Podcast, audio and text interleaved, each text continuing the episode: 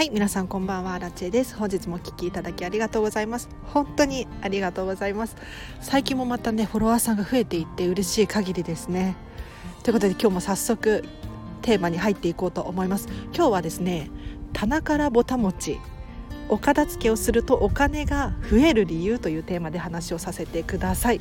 これねあのお片付けあるあるだと思うんですけれど本当に棚からぼたもちみたいな感じでもうボーナスですね。お金が臨時に入ってくるっていうことが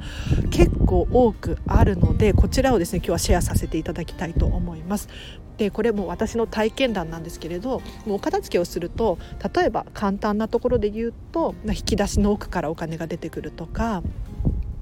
タンスの裏にお金が落ちているとかこういう現象ってよくあるんですよね例えばカバンの奥の方から出てきたりとかもうよくありますでもっと言うと封筒からなんか1,000円1万円が出てくるとかあとは私のお片付けのレッスンをした方ではですねクオ・カードだったりとかなんか商品券が出てくるっていうことも起こったりとかいろんなことが起こるんですよ。なのでぜひ皆さんお片付けを終えてですねなんかあちこちに現金が落ちてるかもしれないです。でこれを1箇所にまとめてしっかり目で目視して把握するこうすることによってようやく自分自身がいくら持っているのかっていうのがですねあの正確に把握することができるのであのあそこにもお金があったような気がするっていうふうに思っているのではなくって一度、えーと、現金だったり商品券とかもそうなんですが一箇所にこう集めてみるっていうのはね本当におすすめです。でどうして今日この話をしようかと思ったのかっていうとですね今日私自身お金が出てきたんですよ。もう本当にハッピーラッキー嬉しくて仕方がない感じですねで具体的に言うと、まあ、10万円くらい出てきました。うん、で私今実家のお片付けを進めているんですねで結構大変なんですけれど今日は実家の書類の片付けをしていたんですよ。で実家の書類を片付けていたら私のあの定期預金の契約書が出てきてですね。それが10万円だったんですね。でこれ私あのあることは知ってたんですけれどやはりねあの自分自身でこう管理してないというかちょっと忘れかけていてですね。あのしっかり管理できていなかったんですね。でいつかやろうやろうって思ってそのまま忘れていた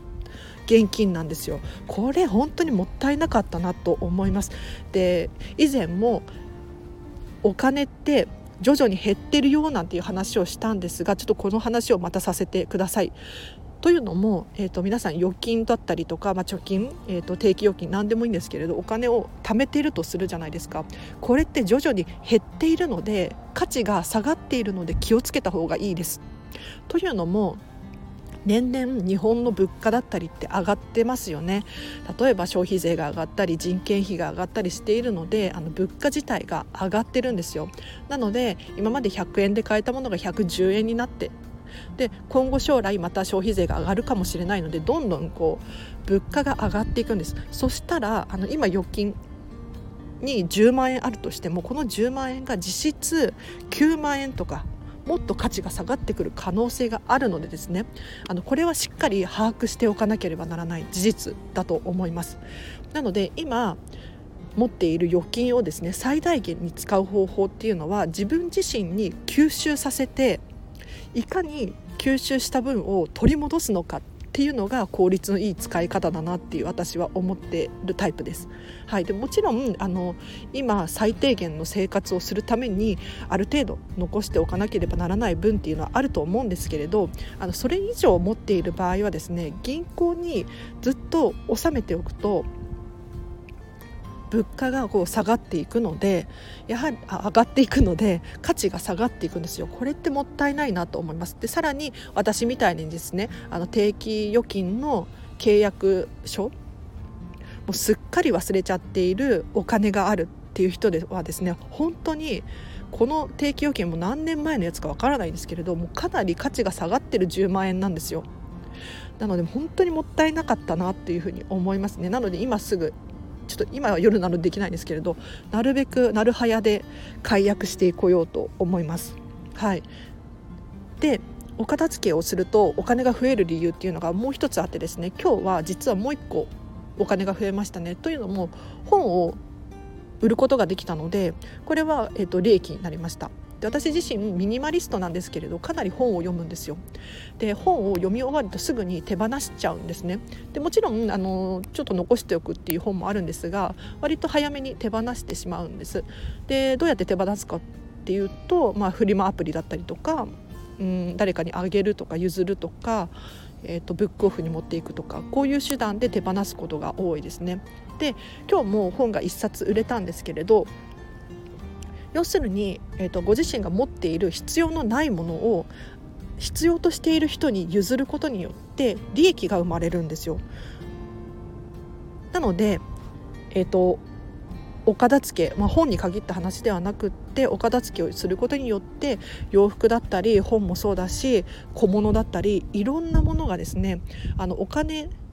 に変わるっていう現象が起こるかもしれないのでぜひやはり、えーと、必要のないものを大切にこう取っておくんではなくってお金に変えてそのお金を自分が今必要としているものに変えていくっていうのが本当の、まあ、効率のいいコスパのいい使い方だなと思います。で実際に私が今えーと、お片付けコンサルをしているお客様でですね、えーと、物を手放す時に、えーとリサイクルショップに持って行ったりとかフリマアプリで売っているっていう方がいらっしゃるんですが本当にねこれが楽しくて仕方がないっていうふうにおっしゃってましたねでもっと早くやればよかったなんていうふうにおっしゃる方もいらっしゃいます。というのも、えーと、家で眠っていたものなんですよ。家で眠っていたものでしかももう必要とないされてないものが現金になってしかもお部屋がすっきりして帰ってくるってなると本当にねあの楽しくて仕方ないですよ。なのでご自身もちょっと面倒くさいって思うところがあるかもしれないんですけれどやはりねすっきりするっていうことはねもう何事にも変え難い快感なので是非あのお片付けを終えていただいてもう棚からぼたもち的にですねあのお金に変わることがあるのでもしくはもう現金がそのままゴロッと出てくるなんていうこともあるのであの忘れ去られていたお金だったり物をですねお金に変えるっていうのは本当におすすめですのでぜひぜひあの皆さんにもこれをね伝えていきたいなと思います。で片付けが終わった人がねよく言うのがやっぱりねお金増えるよねっていうふうに言いますね。というのもあの今日説明したお金が出てくるっていう話だったりとか、まあ、リサイクルショップで売れたりとかするよっていう話の他にあの自分自身が何を何個持っているのかきちんと把握しているので余計なものを買ったりとか2個同じものを買っちゃったりとか何て言うのかななんとなく買うものっていうのが減ってくることによって出費も抑えられるんですよ。なので本当にねあのお片付けをする前と後ではお金の価値観っていうのかな。あの変わってきます。なので本当にこの放送を聞いてらっしゃる方はですねできるだけ早めにお片付けを終えていただいてこんなメリットもあるんだよっていうのをですねぜひぜひ体感していただきたいなと思います。では今日はここまでにします。で今日の合わせて聞きたいなんですけれどこれに関連してですねお金が返ってくる最高の手放し方っていうテーマで話をしている回があります。こちらリンク貼っておきますのでぜひチェックしてください。でお金の手放し方について話している回になります。でこれどんなこと話しているのかっていうと皆さん物を買う時にですねこれが自分にどう返ってくるのかっていうのを考えて買ったことってありますか？例えばレストランに行ったら、えーと、お金を払うじゃないですか。けれどなんでお金を払っているのかっていうのをよくよく考えると同じ金額だけ例えば1万円でご飯を食べたら1万円のサービスを受けてるわけですよねなのでその分自分に返ってきてるわけですよ。えーと、スーパーに行ってお買い物する時もお金を払ってるけれどそれが、えーと同じ分だけ自分に返ってきていますよね。これをですね常に考えていただきたいんです。でそうすると結構お得なお金の払い方っていうのがあってですね例えば私今年初めて、えっと、初詣に行った時にご祈願してもらったんですよ。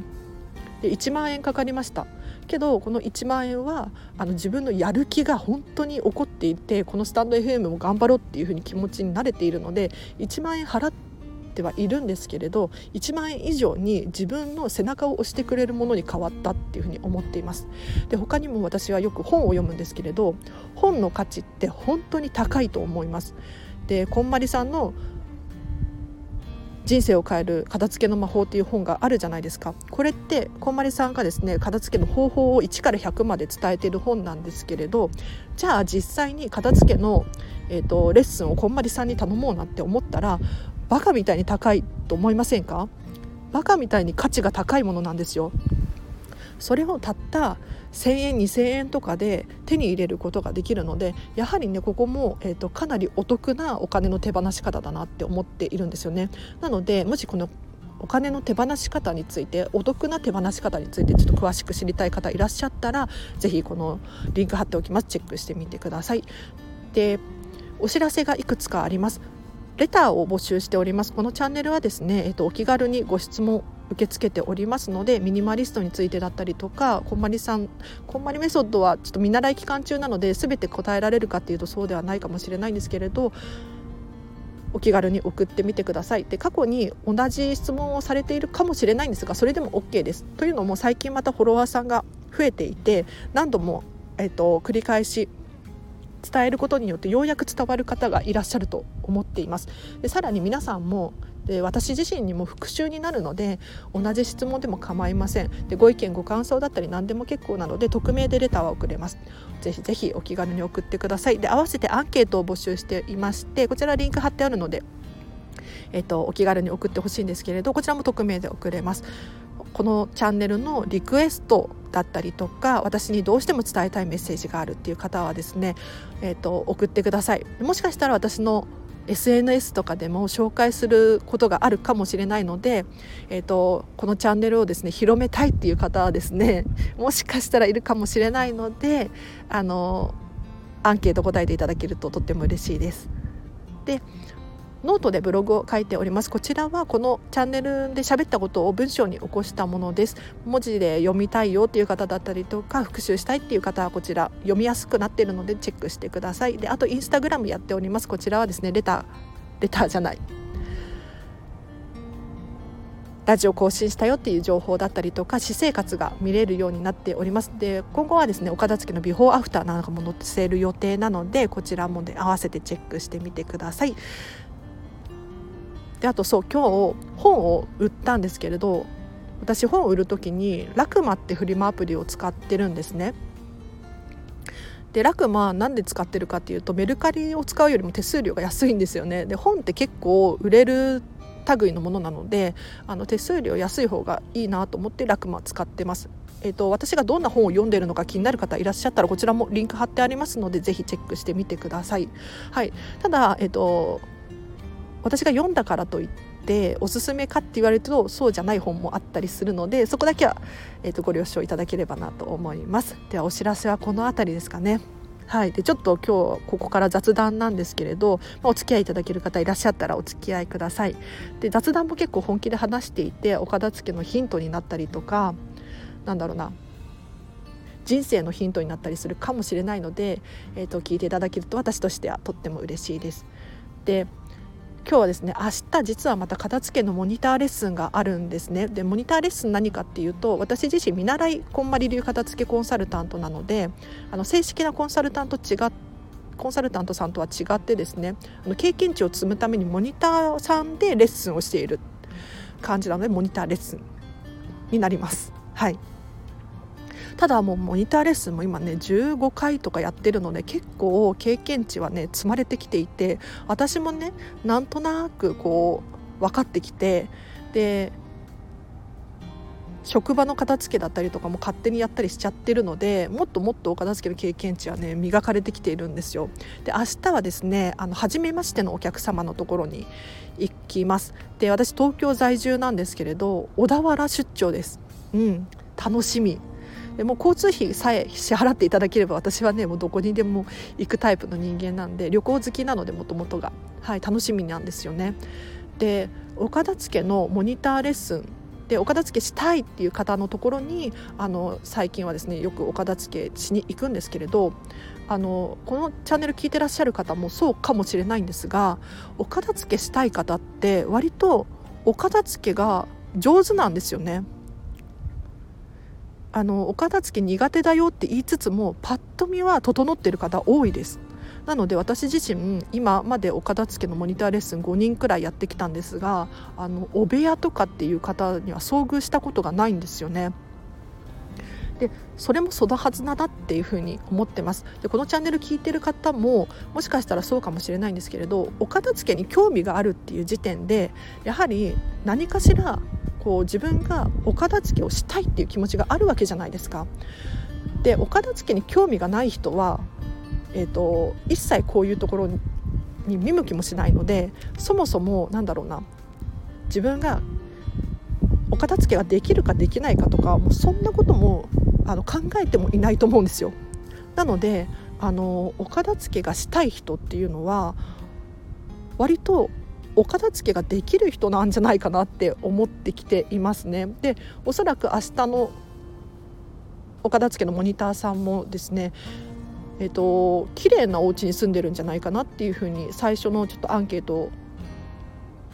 を聞いて思いましたねただもうちょっと何とかしたい部分があるとか、えー、とヒントになることがあるんじゃないかとかもっとこだわりたいとかそういう方もねいらっしゃるんですよ。でこんまりメソッドについて私もちょっと気になるとかこんまりメソッドをやってる人って一体どんなの人なのか会ってみたいとかこういう人って結構いらっしゃるんですよね。で私もですねこんまりメソッドやってますって言うと「え何それどんなやつなの?」っていうふうに興味を持っていただく要するにお片付けは興味ないんだけれどこんまりメソッドをどうしてやってるの？とかえこんまりさんに会ったことあるの？とかなんだろうなそういう興味を持ってること方って結構いらっしゃるなって感じています。なのでこのチャンネル聞いてらっしゃる方ももしかしたら、まあ、綺麗なんだけれどもうちょっと何かヒントがあるんじゃないかとかもうちょっと自分が工夫できるところがあったりとか、えーと、知らない知識要するにお片付けはできるんだけれど私が知ってる知識と,、えーと皆さんが持ってる知識とこう違う場合があるじゃないですか。これを掛け合わせたりとかすることができますよね。なのであのいろんな人のお片付けの情報をキャッチするって非常にいいなって思います。なのであのお片付けの片付けコンサルタントを今後やっていくに従ってですねあのお片付けが本当にできない人もいら中にはいらっしゃると思うんですがお片付けはできるんだけどもっとお片付けしたいとかもっとヒントになることが欲しいっていうお客様が現れるかもしれないなっていうふうに最近は思いましたね。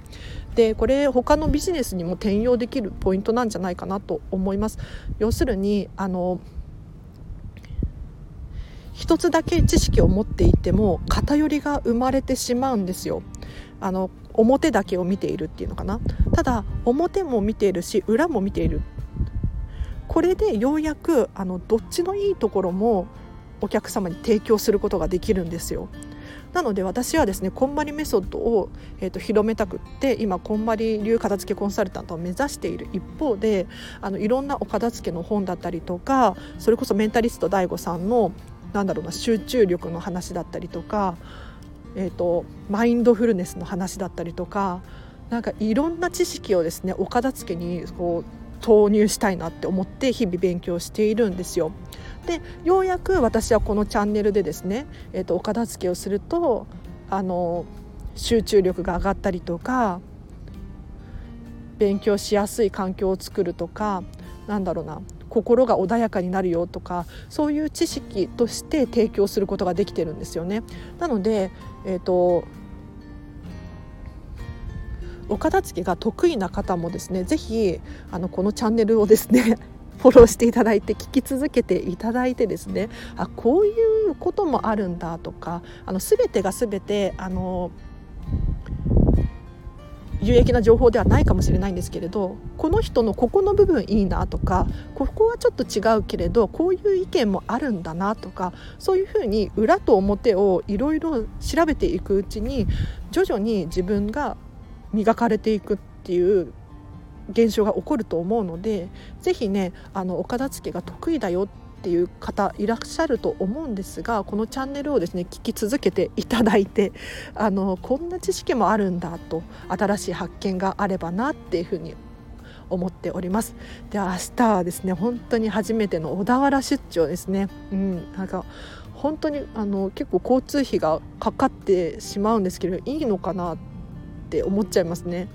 ただ、えーと、正式な片付けコンサルタントの人に片付けレッスンを頼むと1レッスン3万3000円プラス交通費とかなんですよ。でそれでも、えーと、片付けコンサルタントに頼みたいっていう方はですねもう日本中にかなりいらっしゃるんですよね。うん、それだけお片付けって価値のあるものなんですなので私はですね、まあ、交通費払っていただくんですけれどここはねもう遠慮なくいただこうと思ってますはいで今後はあの今クラウドファンディングを立ち上げようと思っていてあの今友達限定でモニターレッスンをしているんですが一般からの応募もしたいなと思っております。でこのクラウドファンディングを立ち上げるのが多分2月くらいになるんじゃないかなって思ってるんですけれどあのお試し価格のモニターレッスンだったりとかえっ、ー、と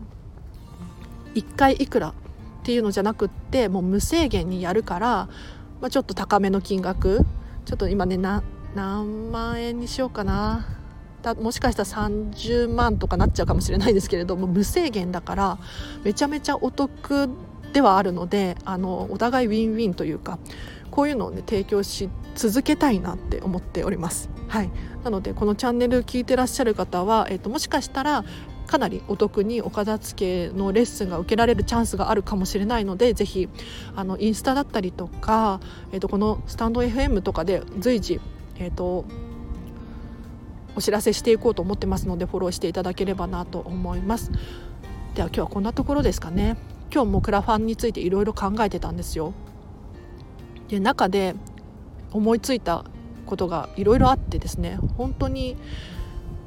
このチャンネルを育てたいっていうのもありますし私自身の成長だったりとか皆さんがどうやったら人生がもっとときめくのかっていうのを深く深くこう考えていたんです。でちょっとやってみたいなって思っていることが2つ。今日まあ突発的に思い出ついたのでやめちゃうかもしれないんですけれど1個はメルマガですね。メルマガしたいなと思って。でメルマガ何かっていうと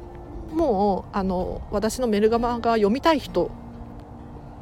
限定であの私が毎日こうメルマガを送りつけるっていうなんだろうおはようございますみたいな。今日は何々する予定です。今日はお片付けレッスンがありますとかそういう感じで話していきたいなとか今読んでいる本でおすすめの本はこれですとかこれミニマリスト必需品ですよとかなんかそういうちょっとした利益になるようなことをメルマガで発信できたら面白いんじゃないかなってちょっと実験的にねやってみたいなと思ったりしてますね。でもう一個思いついたんだけど何だったかな？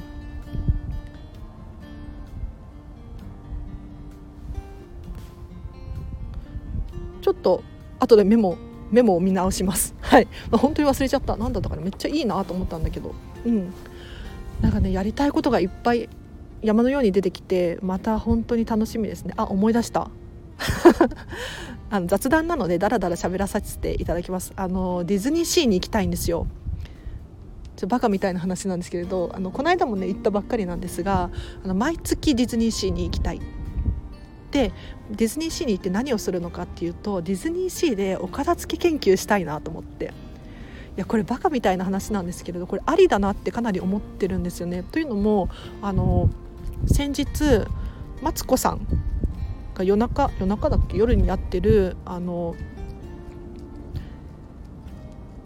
テレビで風間くんかな？ディズニーオタクの。風間くんとあのマツコさんが喋っている放送を見ていた時にもう風間くんがディズニーオタクすぎて本当に面白かったんですよね。でお金払ってでもこのテレビ見たいって思ったんです。要するにあのゴミ箱の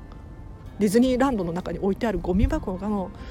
デザインが一つ一つ違って本当にあの物語があるよとかあとディズニーシーにかかっている橋に名前が一つ一つついていてで物語要するに歴史的背景が存在しているんだよっていう話をされていたんですよ。でねそこで思ったのはこの人本当にディズニー好きなんだなっていうのを思ったんですけれど一方でディズニーランドディズニーシーってそこまで考えて作り込まれているんだっていうことに気づいたんですね。あの表面的な美しさではなくってどうしてその街が出来上がったのかっていう背景もちゃんと歴史的な、えーと、考えから作られ作られているんですよ。要するにここは何何年の、えーと、アメリカで港町で過去にはここは、えーとマーケットだったけれど今はレストランに改造されていて日本人のシェフが日本料理を提供していますとかなんかこういうね歴史的な背景がちゃんとしっかり作り込まれているんですよね。でここで思うのは私ここで岡田付の研究すればいいんじゃないかなっていうふうに思ったんですよあのあそこはですね本当にプロだって思っていて要するにエンターテインメントのトップなんですよおそらくもう日本ではトップのクオリティなんですね。なのでどこに行ってもゴミは落ちてないし、えー、とトイレもピカピカだし電気だったりとかゴミ箱も綺麗だしでゴミ箱が綺麗ってなかなかないと思うんですよね。うん、あのゴミ箱にときめくってありますか？私は結構あの可愛いゴミ箱を使ってたんですけれど何て言うのかななかなかその家にゴミ箱が置いてあるって当たり前で結構でもそれって生活感が出ちゃったりとかするんですがディズニーランドとかってゴミ箱って分かりやすい場所に置いてあるんだけどゴミっていう感じがしないじゃないですか。なんかねこういうところにお片付けのヒントってめちゃめちゃ落ちてそうだなと思って今年はですねディズニーシーに通いまくってお片付けの研究をしてここで発表するっていうのどうかなと思ってちょっと私も楽しいしあの聞いてる人も楽しいと思うんですですよ。うん、なのでちょっとねやってみたいなって思ってます。ただねそう思ってディズニーのチケット買おうと思ったらもう買えなくなってましたね、うん、なんか一時的に販売を中止してますっていう形でなっていたので、まあ、このコロナがどう出るのかっていうのは本当に皆さんも不安なところだと思いますで私もですね飲食店で働いていて結構収入が不安定だったりするんですけれどで皆さんなんかねもうもっと私よりもひどい環境にいる方多くいらっしゃると思うんですが最後の話です。お片付け一緒に頑張りませんか、うん、お片付けを終えると自分が好きなものっていうのが見えてきてこれさえあれば幸せなんだよっていうのがちゃんと理解することができる。でもっと言うとこれはやりたくないっていうのがしっかり理解することができるのでやりたくないことさえやらなければ割と心が穏やかにいられたりするんですよ。なので好きなものと嫌いなものをお片付けによってこう見極めていただきたいななんて私はですね思っております。はい。なので最後はですねもうお片付けをしましょうっていう話で終わらせていただこうと思います。このチャンネルはですね見習いこんまり流片付けコンサルタントである私がもっと片付けがしたくなる理由や効果メリットについて話をしております。で毎日更新しておりますので気になる方いらっしゃいましたらあの人生に役立つヒントなんかも話しているつもりですのでぜひぜひフォローしていただいてまたお会いできるととっても嬉しいです。ではまたお会いできると嬉しいです。繰り返しちゃった。もう今日も寒いんですけれど皆さんお体には本当に気をつけていただいて、えー、とまた明日もハッピーな一日を一緒に過ごしましょう。あらちでしたバイバーイ